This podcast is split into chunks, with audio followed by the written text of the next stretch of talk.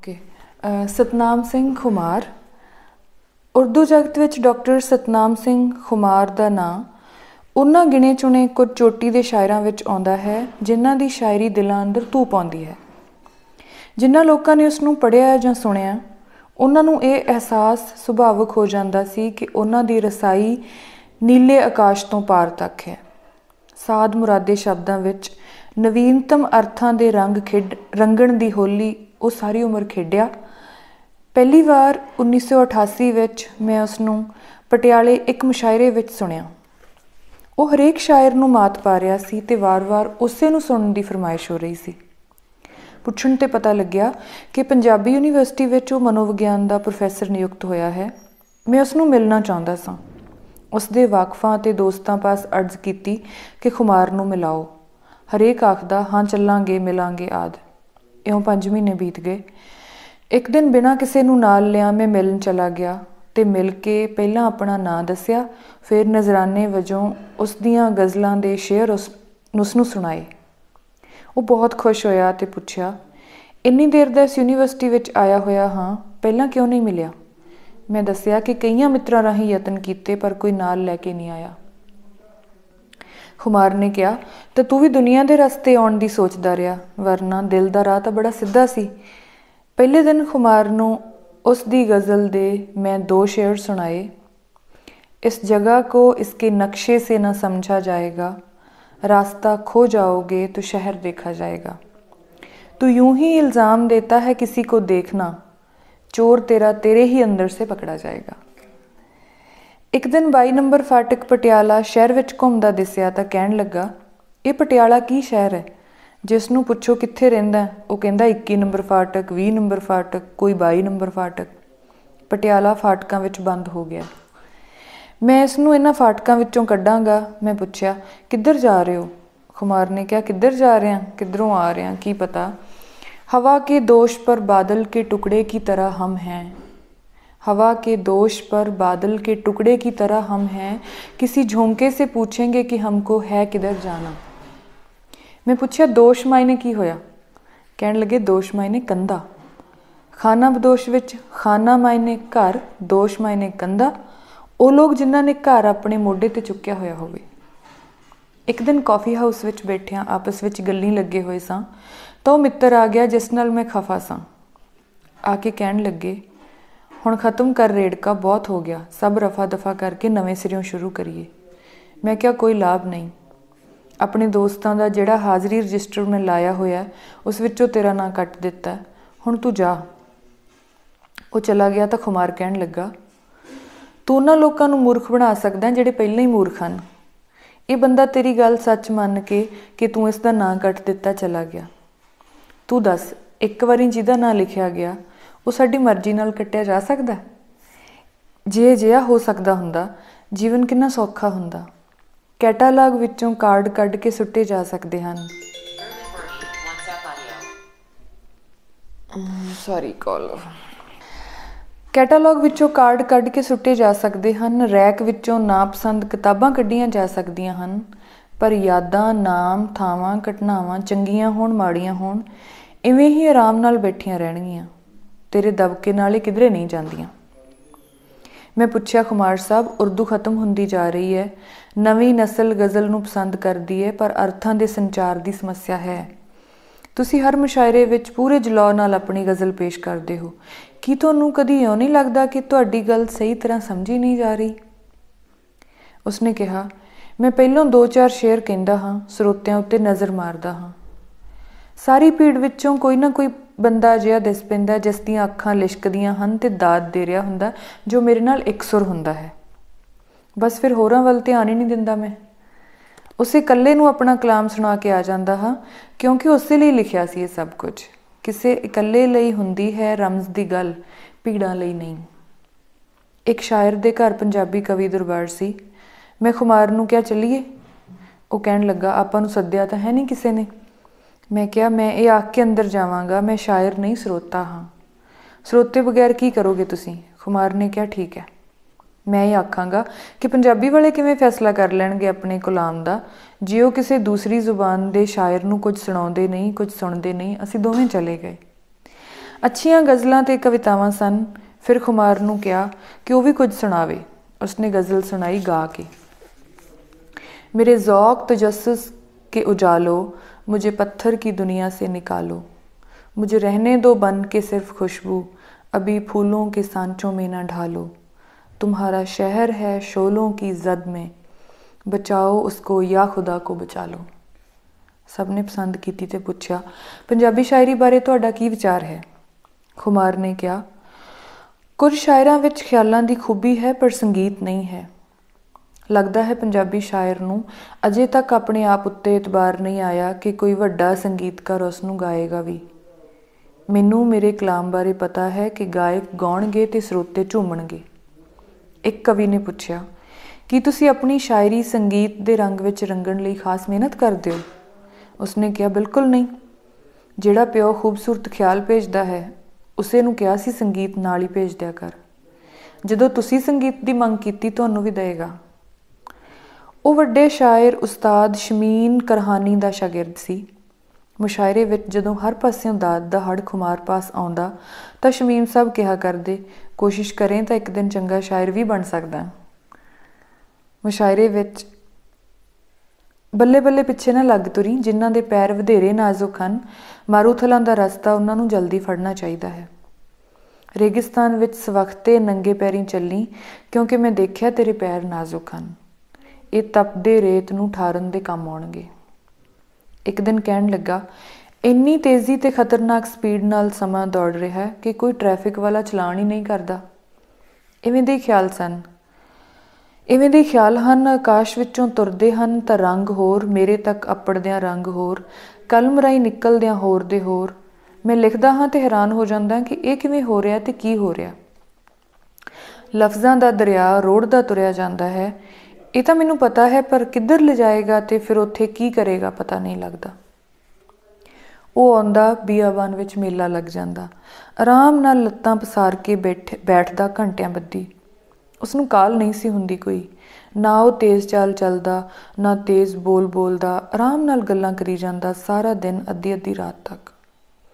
ਉਸ ਦੀ ਸਰਦਾਰਨੀ ਉਸ ਦੀਆਂ ਨਵਾਬੀ ਆਦਤਾਂ ਤੋਂ ਕਾਲੀ ਨਾ ਪੈਂਦੀ। ਉਸਨੇ ਦੱਸਿਆ, ਜਦੋਂ ਵਿਆਹ ਤੋਂ ਪਹਿਲਾਂ ਖੁਮਾਰ ਸਾਹਿਬ ਮੈਨੂੰ ਦੇਖਣ ਮਿਲਣ ਆਏ ਤਾਂ ਉਹਨਾਂ ਕਿਹਾ, ਠੀਕ ਹੈ ਸਭ, ਘਰ-ਬਾਰ ਤੂੰ ਤੇਰੀ ਪੜ੍ਹਾਈ ਲਿਖਾਈ ਠੀਕ ਹੈ ਸਭ, ਪਰ ਮੇਰੀ ਸ਼ਰਤ ਹੈ ਕਿ ਇਹ ਮੰਨੇਗੀ ਤਾਂ ਵਿਆਹ ਹੋਵੇਗਾ। ਸ਼ਰਤ ਇਹ ਕਿ ਰੋਟੀ ਉਦੋਂ ਖਾਵਾਂਗਾ ਜਦੋਂ ਭੁੱਖ ਲੱਗੇਗੀ। ਇਹ ਨਹੀਂ ਕਿ ਖਾਣਾ ਤਿਆਰ ਹੈ, ਛਕੋ। ਇਸ਼ਨਾਨ ਉਦੋਂ ਕਰੂੰਗਾ ਜਦੋਂ ਦਿਲ ਕਰੇਗਾ, ਇਹ ਨਹੀਂ ਕਿ ਗਰਮ ਪਾਣੀ ਤਿਆਰ ਹੈ, ਜਾਓ ਨਹਾਓ। ਸੌਵਾਂਗਾ ਉਦੋਂ ਜਦੋਂ ਨੀਂਦ ਆਵੇਗੀ। ਇਹ ਨਹੀਂ ਕਿ ਅੱਧੀ ਰਾਤ ਬੀਤ ਗਈ ਹੈ ਜਾਂ ਦਿਨ ਚੜ੍ਹਨ ਵਾਲਾ ਹੋ ਗਿਆ ਹੈ, ਸੌਂ ਜਾਓ। ਮੈਨੂੰ ਕਹਿਆ ਕਰਦਾ, ਕਾਲਾਪਣ ਬੜਾ ਤੇਰੀ ਤਬੀਅਤ ਵਿੱਚ। ਚੰਗੀਆਂ, ਸੋਹਣੀਆਂ ਗੱਲਾਂ ਕਰਦਾ ਸੁਣਦਾ। ਅਚਾਨਕ ਤੂੰ ਦੌੜਨ ਲੱਗਦਾ ਕੋਈ ਸੋਹਣਾ ਪਲ ਜੋ ਆਪ ਚੱਲ ਕੇ ਆਵੇ, ਉਹ ਰੁਕ ਸਕਦਾ ਹੈ, ਜੇ ਆਦਰ ਨਾਲ ਰੋਕਣ ਵਾਲਾ ਮਿਲੇ ਉਸ ਨੂੰ ਮੇਰੇ ਪਾਸ ਤਾਂ ਕੋਈ ਕੋਈ ਲਮਹਾ, ਮਹੀਨਾ ਮਹੀਨਾ ਮਹਿਮਾਨ ਵਜੋਂ ਰਹਿ ਲੈਂਦਾ ਹੈ। ਉਹ ਮੇਰੇ ਨਾਲ, ਮੈਂ ਉਸ ਨਾਲ ਦੇਰ ਤੱਕ ਨਸ਼ਾਈ ਰਹਿੰਦੇ ਹਾਂ। ਉਸ ਵਾਸਤੇ ਜੀਵਨ ਦੀ ਹਰ ਘਟਨਾ ਸ਼ੇਅਰ ਹੁੰਦੀ। ਸਫ਼ਰ ਵਿੱਚ ਲੇਟ ਹੋ ਗਏ ਜਿਸ ਪਿੰਡ ਜਾਣਾ ਸੀ, ਉਸ ਵਾਸਤੇ ਆਖਰੀ ਬੱਸ ਲੰਘ ਚੁੱਕੀ ਸੀ। ਇਧਰੋਂ ਉਧਰੋਂ ਪੁੱਛਿਆ ਕਿ ਹੁਣ ਕੀ ਕਰੀਏ? ਇੱਕ ਦੁਕਾਨਦਾਰ ਨੇ ਕਿਹਾ, ਉਧਰ ਬਾਈਪਾਸ ਤੇ ਚਲੇ ਜਾਓ। ਪਿੱਛੋਂ ਗੰਨਿਆਂ ਦੇ ਲੱਦੇ ਟਰੱਕ ਆਉਂਦੇ ਸਨ, ਮਿਲ ਵਾਲੇ ਪਾਸੇ ਜਾਂਦੇ ਸਨ। ਉਹ ਸਵਾਰੀਆਂ ਬਿਠਾ ਲੈਂਦੇ ਹਨ, ਅਕਸਰ ਤੁਹਾਨੂੰ ਪਿੰਡ ਉਤਾਰ ਉਤਾਰ ਦੇਣਗੇ। ਬਾਈਪਾਸ ਤੇ ਖਲੋਤੇ ਅਸੀਂ ਟਰੱਕ ਦੀ ਉਡੀਕ ਕਰ ਰਹੇ ਸਾਂ, ਤਾਂ ਖੁਮਾਰ ਨੇ ਕਿਹਾ, ਹੁਣ ਇੱਥੇ ਖਲੋਤੇ ਅਸੀਂ ਉਸ ਟਰੱਕ ਦੀ ਉਡੀਕ ਕਰ ਰਹੇ ਹਾਂ, ਜਿਸ ਬਾਰੇ ਸਾਨੂੰ ਪਤਾ ਨਹੀਂ ਕਿ ਤੋ ਚੱਲਿਆ ਵੀ ਹੈ ਕਿ ਨਹੀਂ? ਸਾਰੀ ਹਯਾਤੀ ਇਹੋ ਜਿਹਾ ਦਿਲਚਸਪ ਪਰ ਅਣਜਾਣ ਸਿਲਸਿਲਾ ਹੈ। ਦੋਸਤਾਂ ਨਾਲ ਵਰਤਣਾ, ਉਹਨਾਂ ਦੇ ਦੂਰ ਦਰਾਜ ਘਰਾਂ ਵਿੱਚ ਜਾਣਾ, ਮਿਲਣਾ, ਇਹ ਸ਼ੁਗਲ ਸੀ ਉਸ ਦਾ ਆਪਣੇ ਪੁਰਾਣੇ ਦੋਸਤ ਨੂੰ ਮਿਲਣ ਉਸ ਦੇ ਪਿੰਡ ਚਲਾ ਗਿਆ। ਆ ਕੇ ਮੈਨੂੰ ਦੱਸਿਆ, ਸਾਰੇ ਭਰਾ ਭੈਣਾਂ ਅੱਛੇ ਕਾਰੋਬਾਰਾਂ ਵਿੱਚ ਮਸ਼ਰੂਫ ਹਨ। ਪਿੰਡ ਦੀ ਹਵੇਲੀ ਵਿੱਚ ਬਜ਼ੁਰਗ ਬਾਪੂ ਇਕੱਲਾ ਬੈਠਾ ਸੀ। ਉਸ ਨੂੰ ਫਤਿਹ ਬੁਲਾ ਕੇ ਪੁੱਛਿਆ, ਕਿੱਥੇ ਹਨ ਪੱਕੀ ਪਰਿਵਾਰ ਦੇ ਜੀ ਬਾਪੂ ਜੀ? ਕਦੋਂ ਆਇਆ ਕਰਦੇ ਹਨ ਇੱਥੇ ਘਰ ਵਿੱਚ? ਬਾਪੂ ਨੇ ਕਿਹਾ ਘਰ? ਕਿਹੜਾ ਘਰ? ਇਹ ਕੋਠੀ ਕੋਈ ਘਰ ਨਹੀਂ ਹੈ, ਕਬੂਤਰਖਾਨਾ ਹੈ, ਕਬੂਤਰਖਾਨਾ। ਪਤਾ ਨਹੀਂ ਕਬੂਤਰ ਕਿੱਧਰੋਂ ਆਉਂਦੇ ਹਨ ਰਤਕ ਪੰਜੇ ਛੁਹਾ ਕੇ। ਫਿਰ ਪਤਾ ਨਹੀਂ ਕਿੱਧਰ ਉੱਡ ਜਾਂਦੇ ਹਨ, ਸੱਜਿਓਂ ਖੱਬੇ, ਖੱਬਿਓਂ ਸੱਜੇ, ਉਡਾਰੀਆਂ ਹਨ, ਸਿਰਫ ਉਡਾਰੀਆਂ। ਘਰ ਨਹੀਂ ਰਿਹਾ ਇਹ ਪੁੱਤਰਾ ਹੁਣ। ਬਿਮਾਰ ਹੋ ਗਿਆ ਇੱਕ ਵਾਰ, ਮੈਂ ਰਜਿੰਦਰਾ ਹਸਪਤਾਲ ਪਤਾ ਲੈਣ ਚਲਾ ਗਿਆ। ਮੈਨੂੰ ਕਹਿਣ ਲੱਗਾ ਉਹ ਅਖੀਰਲੇ ਬੈੱਡ ਨੇੜੇ ਕੁਰਸੀ ਉੱਤੇ ਜਿਹੜਾ ਬਜ਼ੁਰਗ ਬੈਠਾ ਹੈ ਉਸ ਨੂੰ ਵੇਖ। ਸਵੇਰੇ ਮੇਰੇ ਪਾਸ ਆ ਗਿਆ, ਪੁੱਛਿਆ ਸਤਨਾਮ ਹੀ ਹੈ ਮੈਂ ਹਾਂ ਵਿੱਚ ਸਿਰ ਹਿਲਾਇਆ, ਮੈਂ ਉਸ ਨੂੰ ਪਛਾਣਿਆ ਨਹੀਂ ਸੀ। ਪਰ ਜਦੋਂ ਉਸਨੇ ਦੱਸਿਆ ਤਾਂ ਪਛਾਣ ਲਿਆ, ਸਾਡੇ ਪਿੰਡਾਂ ਵੱਲ ਗਵਾਂਢ ਦਾ ਸੀ। ਕਹਿਣ ਲੱਗਾ, ਪਰਸੋਂ ਮੈਨੂੰ ਲੱਗਿਆ ਤੇਰੇ ਵੱਲ ਦੇਖ ਕੇ ਭਈ ਸਤਨਾਮ ਹੀ ਲੱਗਦਾ ਏ। ਫਿਰ ਮੈਂ ਨਰਸ ਤੋਂ ਪੁੱਛਿਆ, ਸੋਚਿਆ ਪ੍ਰੋਫੈਸਰ ਹੈ ਸ਼ਹਿਰ ਵਿੱਚ ਰਹਿੰਦਾ ਪਤਾ ਲੈ ਆਈਏ ਕੋਈ ਕੰਮ ਹੀ ਪੈ ਜਾਂਦਾ ਕਦੀ? ਖੁਮਾਰ ਨੇ ਪੁੱਛਿਆ, ਕਿਵੇਂ ਹੈ ਹੁਣ ਤੇਰਾ ਪੁੱਤਰ? ਠੀਕ ਹੈ, ਬਜ਼ੁਰਗ ਨੇ ਕਿਹਾ, ਚਾਰ ਚਾਰ ਸੇਖ ਆ ਜਾਂਦਾ ਹੁਣ ਤਾਂ ਰੋਜ਼ ਮੌਜਾਂ ਲੁੱਟਣ ਲੱਗ ਪਿਆ, ਦੋਨਾਂ ਛੁੱਟੀ ਅੱਜ। ਸਵਾਮੀ ਨਿਤਿਆ ਚਤਨਿਆ ਯਤੀ, ਉਸ ਦਾ ਬੜਾ ਪਿਆਰਾ ਮਿੱਤਰ, ਅਕਸਰ ਖੁਮਾਰ ਨੂੰ ਖਤ ਲਿਖਦਾ। ਹਰੇਕ ਖਤ ਖੁਮਾਰ ਮੈਨੂੰ ਪੜ੍ਹਾ ਦਿੰਦਾ। ਅੰਗਰੇਜ਼ੀ ਵਿੱਚ ਲਿਖਿਆ ਸਵਾਮੀ ਦਾ ਇੱਕ ਖਤ ਮੇਰੇ ਸਾਹਮਣੇ ਪਿਆ ਹੈ। ਲਿਖਦਾ ਦੇਰ ਹੋ ਗਈ ਖੁਮਾਰ, ਤੈਨੂੰ ਦੇਖਿਆ, ਆ ਜਾ ਇੱਕ ਵਾਰ। ਤੂੰ ਕਹੇਗਾ, ਊਟੀ ਦੂਰ ਦੱਖਣ ਦੇ ਸਿਰੇ ਉੱਤੇ ਹੈ। ਕੌਣ ਜਾਏ ਇੰਨੀ ਦੂਰ? ਉਹ ਭਾਈ ਕੋਈ ਮੁਸ਼ਕਿਲ ਨਹੀਂ। ਜਾਦੂ ਦੀਆਂ ਦਰੀਆਂ ਅਜੇ ਵੀ ਮਿਲਦੀਆਂ ਹਨ। ਵਿਛਾ ਤੇ ਉੱਪਰ ਬੈਠ ਕੇ ਅੱਖਾਂ ਬੰਦ ਕਰ। ਬਸ ਮੇਰੇ ਕੋਲ ਪੁੱਜਿਆ ਹੋਏਗਾ। ਮੈਂ ਤਾਂ ਕਿੰਨੀ ਵਾਰ ਪੁੱਜ ਜਾਂਦਾ ਤੇਰੇ ਕੋਲ ਇਸੇ ਤਰ੍ਹਾਂ। ਤੂੰ ਆਵੇਂਗਾ ਤਾਂ ਦੇਖੇਂਗਾ ਇਹ ਰੱਥ ਜਿਸ ਉੱਤੇ ਮੈਂ 8 ਦਹਾਕਿਆਂ ਤੋਂ ਸਵਾਰੀ ਕਰਦਾ ਰਿਹਾ ਪੁਰਾਣਾ ਹੋ ਗਿਆ। ਇਸ ਦੀਆਂ ਚੂਲਾਂ ਢਿੱਲੀਆਂ ਹੋ ਗਈਆਂ ਹਨ। ਹੁਣ ਪਈਏ ਡੋਲਣ ਲੱਗ ਪਏ ਹਨ। ਤੂੰ ਆਧੁਨਿਕ ਸ਼ਾਇਰ ਹੈ ਭਾਈ। ਸਾਡੀ ਬੁੱਢਿਆਂ ਦੀ ਇਹ ਸ਼ਬਦਾਵਲੀ, ਰੱਥ, ਚੂਲਾਂ ਪਈਏ ਤੈਨੂੰ ਸਮਝ ਨਹੀਂ ਆਉਣੀ। ਪੁਰਾਣਾ ਢੰਗ ਹੈ ਗੱਲ ਕਰਨ ਦਾ। ਚੱਲ ਫਿਰ ਤੇਰੀ ਬੋਲੀ ਵਿੱਚ ਗੱਲ ਕਰੀਏ। ਆਧੁਨਿਕ ਸ਼ਾਇਰ ਦੀ, ਆਧੁਨਿਕ ਸ਼ਾਇਰ ਦੀ ਬੋਲੀ ਵਿੱਚ ਦੱਸਦਾ ਹਾਂ ਕਿ ਜਿਸ ਖੋਤੇ ਉੱਤੇ ਮੈਂ ਚੜਿਆ ਫਿਰ, ਫਿਰਦਾ ਰਿਹਾ, ਉਹ ਬੁੱਢਾ ਹੋ ਗਿਆ। ਇੱਕ ਦਿਨ ਇਸ ਨੂੰ ਕਹਿ ਦਿੱਤਾ ਕਿ ਤੈਨੂੰ ਛੱਡ ਕੇ ਹੁਣ ਚਲੇ ਜਾਣਾ ਹੈ ਮੈਂ। ਖੋਤੇ ਨੇ ਕਿਹਾ, ਮੈਨੂੰ ਕੱਲਿਆਂ ਛੱਡ ਜਾਏਗਾ ਸਵਾਮੀ? ਮੈਨੂੰ ਨਾਲ ਲੈ ਜਾ ਮਾਲਕ, ਮੈਂ 80 ਸਾਲ ਤੇਰਾ ਭਾਰ ਚੁੱਕਿਆ, ਖੁਸ਼ੀ ਨਾਲ ਦੌੜਦਾ ਫਿਰਿਆ ਤੈਨੂੰ ਆਪਣੇ ਉੱਪਰ ਬਿਠਾ ਕੇ, ਹੁਣ ਤੂੰ ਛੱਡ ਜਾਏਗਾ ਮੈਨੂੰ? ਮੈਂ ਕਿਹਾ, ਕੋਈ ਇਕਰਾਰਨਾਮਾ ਤਾਂ ਨਹੀਂ ਲਿਖਿਆ ਸੀ ਕਿਸੇ ਅਸ਼ਟਾਮ ਪੇਪਰ ਉੱਤੇ ਕਿ ਜੇ ਤੂੰ ਮੈਨੂੰ ਚੁੱਕੀ ਫਿਰੇਂਗਾ, ਮੈਂ ਵੀ ਤੈਨੂੰ ਆਪਣੇ ਨਾਲ ਲੈ ਜਾਵਾਂਗਾ, ਮੈਂ ਨਹੀਂ ਲਿਜਾਣਾ ਤੈਨੂੰ। ਝਿੜਕ ਕੇ ਪਰੇ ਕੀਤਾ ਇਸ ਨੂੰ, ਮੂਰਖ ਖੋਤੇ ਦੇ ਹੰਝੂ ਰੇਤ ਵਿੱਚ ਡਿੱਗਦੇ ਵੇਖੇ। ਲੱਗਦੀ ਵਾ ਹਸਪਤਾਲ ਨਹੀਂ ਜਾਂਦਾ ਸੀ ਉਹ। ਇੱਕ ਵਾਰ ਨਕਸੀਰ ਦੀ ਸਮੱਸਿਆ ਵੱਧ ਗਈ, ਦਾਖਲ ਹੋਣਾ ਪਿਆ। ਡਾਕਟਰ ਕਹੇ ਆਪਰੇਸ਼ਨ ਕਰਨਾ ਖੁਮਾਰ ਕਹੇ, ਨਹੀਂ ਕਰਾਉਣਾ। ਡਾਕਟਰ ਨੇ ਕਿਹਾ, ਨਿੱਕਾ ਜਿਹਾ ਆਪਰੇਸ਼ਨ ਹੈ, ਬੇਹੋਸ਼ ਕਰ ਦਿਆਂਗੇ, ਫਿਰ ਆਪਰੇਸ਼ਨ ਹੋ ਜਾਊਗਾ। ਅਸੀਂ ਪੁੱਛਿਆ ਕਿ ਕਿਉਂ ਜ਼ਿੱਦ ਕਰਦੇ ਹੋ? ਕਿਹੜਾ ਤਕਲੀਫ ਹੋਣੀ ਹੈ? ਉਸਨੇ ਕਿਹਾ, ਬੇਹੋਸ਼ ਕਰ ਦੇਣਗੇ। ਪਰ ਫਿਰ ਜੇ ਹੋਸ਼ ਆਈ ਨਾ ਮੁੜ ਕੇ ਤਾਂ ਕੀ ਕਰੂੰਗਾ? ਮੈਂ ਮੈਂ ਨਹੀਂ ਇਹਨਾਂ ਦੇ ਆਖੇ ਲੱਗ ਕੇ ਅਜ਼ਲ ਤੱਕ ਬੇਹੋਸ਼ ਹੋਣਾ। ਇੰਟਰਵਿਊ ਦੇਣ ਗਿਆ। ਵਾਈਸ ਚਾਂਸਲਰ ਨੇ ਕਿਸੇ ਹੋਰ ਬੰਦੇ ਨੂੰ ਚੁਣਨਾ ਸੀ? ਇੱਧਰ ਉੱਧਰ ਦੇ ਸਵਾਲ ਪੁੱਛੇ, ਜਿਸ ਤੇ ਕੁਮਾਰ ਨੇ ਕਿਹਾ, ਮੇਰਾ ਵਿਸ਼ਾ ਮਨੋਵਿਗਿਆਨ ਹੈ, ਇਸ ਬਾਰੇ ਪੁੱਛੋ। ਵਾਈਸ ਚਾਂਸਲਰ ਨੇ ਕਿਹਾ you are a confused person Kumar ਨੇ ਕਿਹਾ, people are confused about their clarity of mind. I am very much clear in my confusions. ਇਹੀ ਕਹਿ ਕੇ ਉਠਾਇਆ। ਉਸਨੇ ਨਾ ਘਰ ਬਣਾਇਆ, ਨਾ ਪਲਾਟ ਖਰੀਦਿਆ। ਕਾਰ ਰੱਖੀ ਜਿੱਧਰ ਜਾਂਦਾ, ਕਾਰ ਵਿੱਚ ਸਵਾਰ ਹੋ ਕੇ। ਮੈਂ ਇੱਕ ਦਿਨ ਕਿਹਾ, ਘਰ ਪਾ ਲੈਣਾ ਚਾਹੀਦਾ, ਕਦੇ ਅਕਲ ਦੀ ਗੱਲ ਵੀ ਕਰਨੀ ਹੈ ਕਿ ਨਹੀਂ? ਉਸਨੇ ਕਿਹਾ, ਸੰਸਾਰ ਜੇ ਮਾੜਾ ਮੋਟਾ ਸੋਹਣਾ ਲੱਗਦਾ ਹੈ ਨਾ, ਇਹ ਮੂਰਖਾਂ ਕਰਕੇ ਸੋਹਣਾ ਹੈ। ਅਕਲਮੰਦਾਂ ਨੇ ਇਸ ਨੂੰ ਕਰੂਪ ਕਰਨ ਵਿੱਚ ਕੋਈ ਕਸਰ ਨਹੀਂ ਛੱਡੀ ਬਾਕੀ। ਮੈਂ ਮੂਰਖ ਠੀਕ ਆ ਮੈਨੂੰ ਫਖਰ ਹੈ ਕਿ ਮੈਂ ਅਕਲਮੰਦ ਨਹੀਂ ਆ ਇੱਕ ਦਿਨ ਸ਼ਹਿਰ ਵਿੱਚ ਮਿਲ ਗਿਆ, ਪੁੱਛਿਆ, ਕੀ ਕਰ ਰਹੇ ਹੋ? ਉਸਨੇ ਕਿਹਾ, ਆਪਣੇ ਵਰਗਾ ਇੱਕ ਹੋਰ ਲੱਭ ਰਿਹਾ ਹਾਂ, ਸਫਲ ਨਹੀਂ ਹੋ ਰਿਹਾ। ਕਿਉਂਕਿ ਬੇਮਿਸਾਲ ਹਾਂ, ਦੱਸ ਕੌਣ ਹੈ ਮੇਰੇ ਜਿਹਾ ਸੰਸਾਰ ਵਿੱਚ? ਉਸ ਕੋਲ ਬਹੁਤ ਪੁਰਾਣੇ ਮਾਡਲ ਦੀ ਕਾਰ ਸੀ, ਜਿਸ ਦੇ ਦਰਵਾਜ਼ੇ ਪੁੱਠੇ ਪਾਸੇ ਖੁੱਲਿਆ ਕਰਦੇ। ਜਾਨੀ ਕਿ ਤਾਕੀ ਦਾ ਹੈਂਡਲ ਲੱਗੇ ਹੁੰਦਾ ਤੇ ਕਬਜ਼ਾ ਪਿੱਛੇ। ਇੱਕ ਦਿਨ ਮੇਰੇ ਘਰ ਆਇਆ ਤਾਂ ਦੇਖਿਆ, ਕਾਰ ਦਾ ਅੱਧਾ ਫਰਸ਼ ਟੁੱਟ ਕੇ ਹੇਠਾਂ ਲਮਕਿਆ ਹੋਇਆ ਮੈਨੂੰ ਕਹਿੰਦਾ, ਰੱਸਾ ਹੈ ਕੋਈ ਘਰ? ਰੱਸਾ ਹੈ ਸੀ, ਮੈਂ ਲੈ ਆਇਆ। ਆਪ ਵਿੱਚ ਬੈਠ ਗਿਆ, ਕਹਿੰਦਾ, ਜਿਵੇਂ ਚਰੀ ਦੀ ਭਰੀ ਬੰਨੀ ਦੀ ਹੈ ਨਾ, ਕਾਰ ਨੂੰ ਇਉਂ ਬੰਨਦੇ ਵਰਕਸ਼ਾਪ ਤੱਕ ਪਹੁੰਚਾਉਣ ਜੋਗੀ ਤਾਂ ਹੋਵੇ। ਰਸਤੇ ਵਿਚਕਾਰ ਉਸ ਦੀਆਂ ਤਾਕੀਆਂ ਵੀ ਵਲੀਆਂ ਗਈਆਂ। ਮੈਂ ਪੁੱਛਿਆ, ਉਤਰੋਗਾ, ਉਤਰੂਗਾ ਕਿਵੇਂ?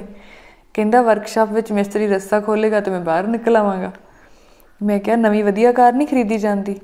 ਉੱਤਰ ਦਿੱਤਾ ਗੋਲ ਗੱਪਿਆਂ ਵਾਲੇ 10 ਲੱਖ 10-10 ਲੱਖ ਕੀਮਤ ਦੀਆਂ ਕਾਰਾਂ ਲਈ ਫਿਰਦੇ ਹਨ। ਜਦੋਂ ਕਾਰ ਵਿੱਚੋਂ ਨਿਕਲਦਾ ਹੈ, ਕੋਈ ਪੁੱਛਦਾ ਹੈ, ਕੌਣ ਹੈ ਕੌਣ ਹੈ ਤਾਂ ਉੱਤਰ ਮਿਲਦਾ ਗੋਲ ਗੱਪਿਆਂ ਵਾਲਾ ਮੈਂ ਆਪਣੀ ਪੁਰਾਣੀ ਫੀਟ ਵਿੱਚੋਂ ਬਾਹਰ ਆਉਂਦਾ ਤਾਂ ਲੋਕ ਆਖਦੇ ਨੇ, ਸਰਦਾਰ ਖੁਮਾਰ ਆਇਆ ਸ਼ਾਇਰ ਖੁਮਾਰ ਆਇਆ ਗਲਫ ਤੋਂ ਇੱਕ ਅਮੀਰ ਸ਼ੇਖ ਖੁਮਾਰ ਦਾ ਦੋਸਤ ਕਸ਼ਮੀਰ ਦੇਖਣ ਆਇਆ। ਖੁਮਾਰ ਨੂੰ ਕਹਿ ਦਿੱਤਾ ਕਿ ਵਧੀਆ ਟੈਕਸੀ ਦਾ ਇੰਤਜ਼ਾਮ ਕਰੇ। ਡਰਾਈਵਰ ਅੰਗਰੇਜ਼ੀ ਜਾਣਦਾ ਹੋਵੇ, ਖੁਮਾਰ ਨਾਲ ਜਾਏਗਾ। ਵਾਪਸ ਆ ਕੇ ਖੁਮਾਰ ਨੇ ਦੱਸਿਆ, ਜੰਮੂ ਲੰਗੇ ਤਾਂ ਅਚਾਨਕ ਇੱਕ ਮੁਰਗੀ ਸੜਕ ਤੇ ਆ ਗਈ। ਕਾਰ ਦੀ ਫੇਟ ਨਾਲ ਮਰ ਗਈ। ਡਰਾਈਵਰ ਗੱਡੀ ਭਜਾਣ ਲੱਗਾ ਤਾਂ ਸ਼ੇਖ ਨੇ ਕਿਹਾ, ਰੋਕ, ਗੱਡੀ ਰੋਕ। ਡਰਾਈਵਰ ਨੇ ਕਿਹਾ ਗੁੱਸੈਲੇ ਲੋਕ ਨੇ, ਲੜ ਪੈਣਗੇ। ਸ਼ੇਖ ਨੇ ਕਿਹਾ, ਨਹੀਂ ਲੜਨਗੇ, ਵਾਪਸ ਚੱਲ। ਵਾਪਸ ਆਏ, ਪੰਜ ਸੱਤ ਔਰਤਾਂ ਮਰਦ ਆਲੇ ਦੁਆਲੇ ਖਲੋ ਗਏ, ਸ਼ੇਖ ਉਤਰਿਆ। ਸਭ ਤੋਂ ਪਹਿਲਾਂ ਖੇਮਾ ਮੰਗਦਿਆਂ 200 ਰੁਪਏ ਮਾਲਕਾਂ ਨੂੰ ਦਿੱਤੇ ਤੇ ਚੱਲ ਪਿਆ। ਡਰਾਈਵਰ ਨੇ ਕਿਹਾ 50 ਰੁਪਏ ਦੀ ਵੀ ਦੀ ਵੀ ਨਹੀਂ ਸੀ ਮੁਰਗੀ 200 ਦੇ ਆਏ। ਪੁੱਛ ਤਾਂ ਲੈਣਾ ਸੀ। ਸ਼ੇਖ ਸੁਣਦਾ ਰਿਹਾ। ਡਰਾਈਵਰ ਫਿਰ ਬੁੜਬੁੜ ਕਰਨ ਲੱਗਿਆ। ਮੂਰਖਤਾ 200 ਰੁਪਏ ਦੇ ਆਇਆ। ਨਾਲੇ ਮੁਰਗੀ ਵੀ ਉਹੀ ਖਾਣਗੇ, ਮੁਰਗੀ ਵੀ ਉਹਨਾਂ ਦੀ, ਪੈਸੇ ਵੀ ਦਿੱਤੇ। ਹੋਈ ਨਾ ਮੂਰਖਤਾ? ਸ਼ੇਖ ਨੇ ਕਿਹਾ, ਰੱਬ ਨੂੰ ਮੂਰਖਤਾ ਪਸੰਦ ਹੈ, ਇਸ ਲਈ ਮੂਰਖਾਂ ਨੂੰ ਦੌਲਤ ਦਿੰਦਾ ਹੈ। ਤੇ ਅਕਲਮੰਦਾਂ ਤੋਂ ਡਰਾਈਵਰੀ ਕਰਵਾਉਂਦਾ ਹੈ। ਪਿਤਾ ਦਾ ਨਾਮ ਸੁਰਜਨ ਸਿੰਘ ਸੀ। ਉਸਨੇ ਮਿੰਟ ਗੁਮਰੀ ਜ਼ਿਲ੍ਹੇ ਵਿੱਚ ਪਿੰਡ ਬਣਿਆ ਜਿਸ ਦਾ ਨਾਮ ਚੱਕ ਸੁਰਜਨ ਸਿੰਘ ਵਾਲਾ ਹੈ।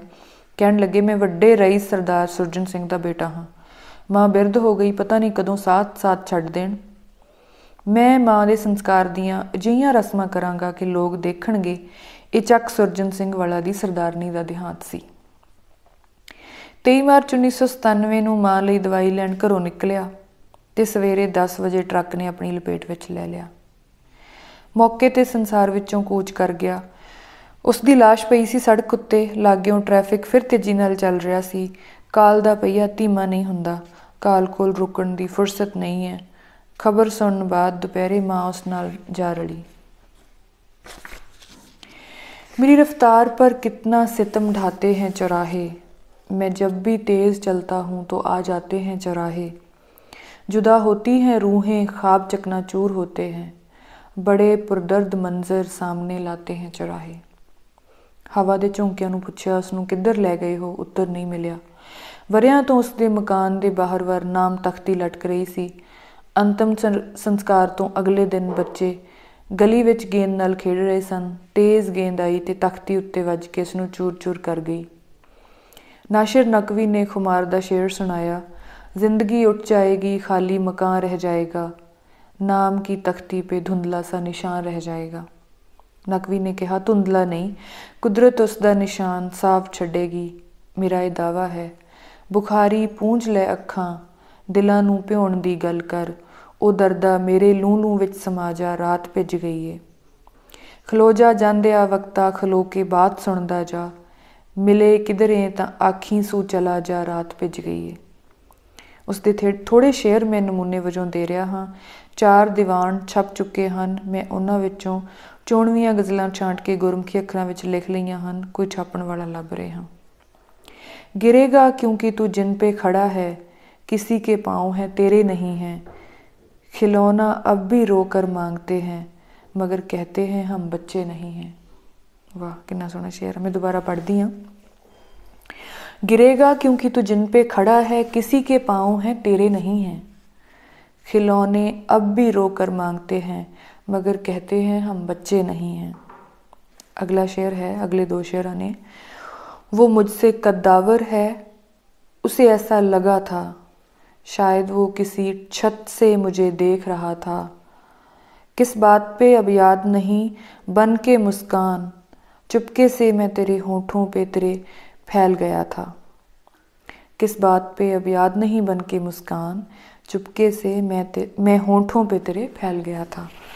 फिर अगले दो शेर ने, फिर से जब अपने मकानों को बनाना लोगो, घर की दीवार को घर में ही गिराना लोगो, खुद को ले आई है शमशीर की जद तक दुनिया, और अब ढूंढे है मरने का बहाना लोगों। ਸੋ ਇਹ ਸੀ ਜੀ ਸ਼ਾਇਰ ਸਤਨਾਮ ਸਿੰਘ ਖੁਮਾਰ ਬਾਰੇ। ਕਿਤਾਬ ਦਾ ਨਾਮ ਹੈ ਸਵੇਰ ਤੋਂ ਸ਼ਾਮ ਤੀਕ ਸੌਰੀ ਸਵੇਰ ਤੋਂ ਸ਼ਾਮ ਤੱਕ। ਤੇ ਰਾਈਟਰ ਨੇ ਹਰਪਾਲ ਸਿੰਘ ਪੰਨੂ। ਧੰਨਵਾਦ। ਅਗਲੇ ਸੈਸ਼ਨ ਦੇ ਵਿੱਚ ਆਪਾਂ ਕੋਈ ਹੋਰ ਚੈਪਟਰ ਪੜਾਂਗੇ ਥੈਂਕ ਯੂ